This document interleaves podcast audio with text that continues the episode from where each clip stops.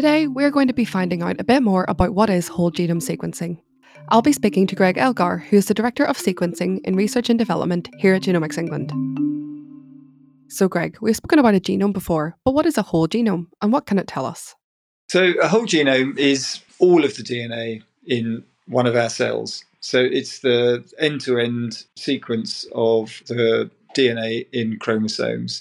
And it's different to what we have often done as scientists before, in that we often sequence little bits of the genome. So, we often sequence just a single gene, for example.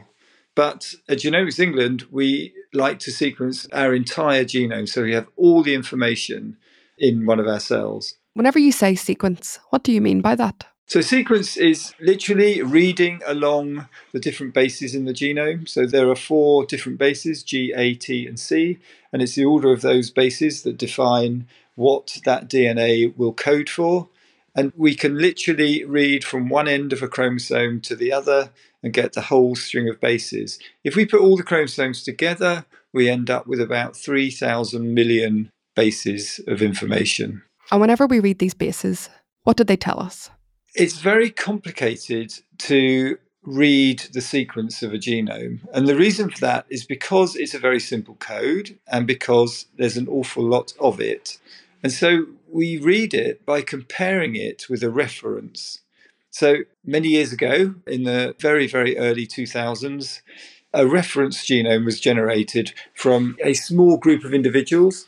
And that reference genome is held in a database. And when we sequence anybody's genome, we then compare the sequence of that genome with the sequence of the reference.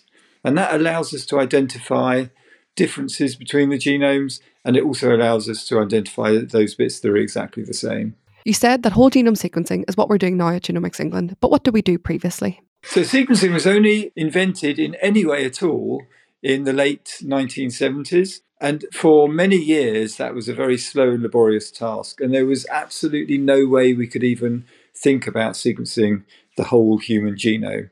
It was only in the 1990s when sequencing started to become quite automated that we could consider doing that. And even then, it was an absolutely gargantuan worldwide effort to get the whole human genome sequence. That's just the sequence of one individual, essentially. Since then, methods have got even quicker, and now we can sequence whole genomes of individuals in a day, and we can do many of those at the same time. And the difficulty really nowadays is not doing that sequencing it's storing all the information and working out what we do with all that information afterwards. Okay, just to go back a bit, to sequence a whole genome, what is exactly entailed in that? Is this just a blood sample from a participant? Yeah, so if we are simply sequencing, if you like, the normal genome of an individual, we can do that from blood. Although red blood cells don't have DNA, and then white blood cells do, and there's enough DNA from a tiny drop of blood to provide us with enough DNA to sequence it if we want to sequence someone who has cancer, then we need to sequence the DNA that comes from the tumor itself because cancer involves many changes in the genome. And so for cancer, we need to compare the genome from the tumor with the DNA from the normal blood of that individual. You've mentioned that there are some benefits to whole genome sequencing, such as it being quicker. Are there any limitations or challenges to whole genome sequencing? So the interesting thing is that up until very recently, sequence genomes in one way because there's only really been one platform or one machine that we've been able to use to sequence human genomes really quickly. More recently, there are new machines and new ways of sequencing. And the new ways of sequencing allow us to look at the genome in a slightly different way. It allows us to understand that as well as those G's, A's, T's, and C's, there are other modifications or, or add ons, if you like, to DNA, which also may have an influence in disease. So, as the technology changes, we're starting to learn more and more about the genome. And that's why at Genomics England, we're always looking to make sure that we're using the most up to date methods and that we sequence in the best way possible.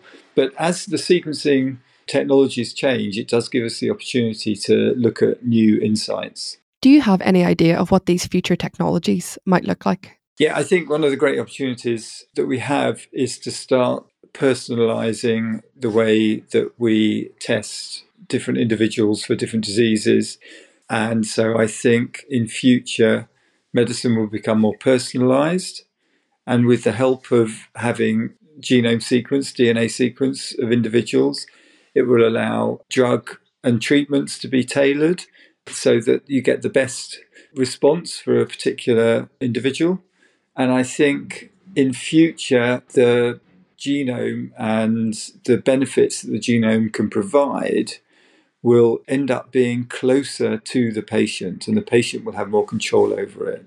And I think that's really important because we need to empower individuals and give them the opportunity to make choices about what happens with their genome. So, has whole genome sequencing helped us move away from this model of one medicine fits all? Yeah, absolutely.